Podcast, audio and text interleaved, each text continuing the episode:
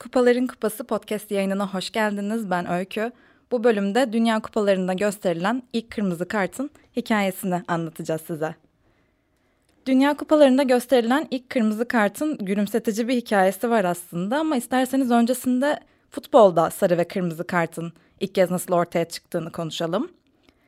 Futbolun temel kuralları aslında aynı kalsa da e, dinamik bir spor, e, zamanın getirdiği yenilikleri takip ediyor – Buna dair en iyi örneğin de aslında VAR uygulaması olduğunu söyleyebiliriz. Şahit olduğumuz bir yenilikti bizim de. Sarı ve kırmızı kart da aynı VAR uygulaması gibi futbolun orijinalinde olmayıp sonradan eklenen ögelerden biri. Sarı ve kırmızı karttan önce hakemler oyuncuları sözde uyarıyordu. Oyundan atıldıklarını da dışarı çıkmalarını da söyle, söyleyerek uyarıyorlardı.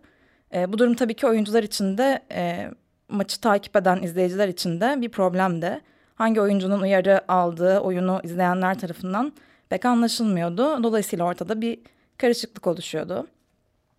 Bu karışıklığı bitiren sarı ve kırmızı kart uygulamasını başlatan olaysa 1966'da İngiltere ve Arjantin arasında oynanan Dünya Kupası maçında İngiliz teknik heyetinin sarı kart yerine geçen hakemin verdiği uyarı kararını tam olarak anlamadıkları için hakem kuruluna başvurmasıyla başladı. E, kurulun başkanı eski hakem İngiliz Ken Ashton, İngiltere teknik heyetinin yaşadığı bu kafa karışıklığına hak verip bir çözüm aramaya başladı. E, aracıyla maçın oynandığı stat'tan ayrılırken de aklına o fikir geldi. E, trafik ışıklarındaki kırmızı ve sarının anlamını futbol uyarlamayı düşündü. Sarı renk dikkatli ol ve hareketlerini düzelt, kırmızı renk dışarı çık artık oyunda değilsin anlamına gelecekti.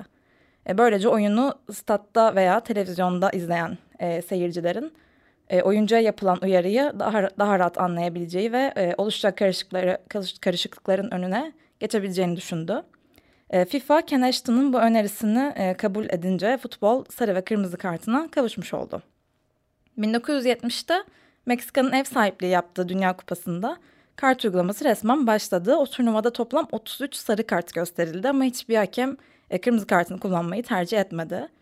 Futbol bu turnuvada sarı kartla tanışsa da kırmızı kartla tanışmaları biraz daha zaman aldı.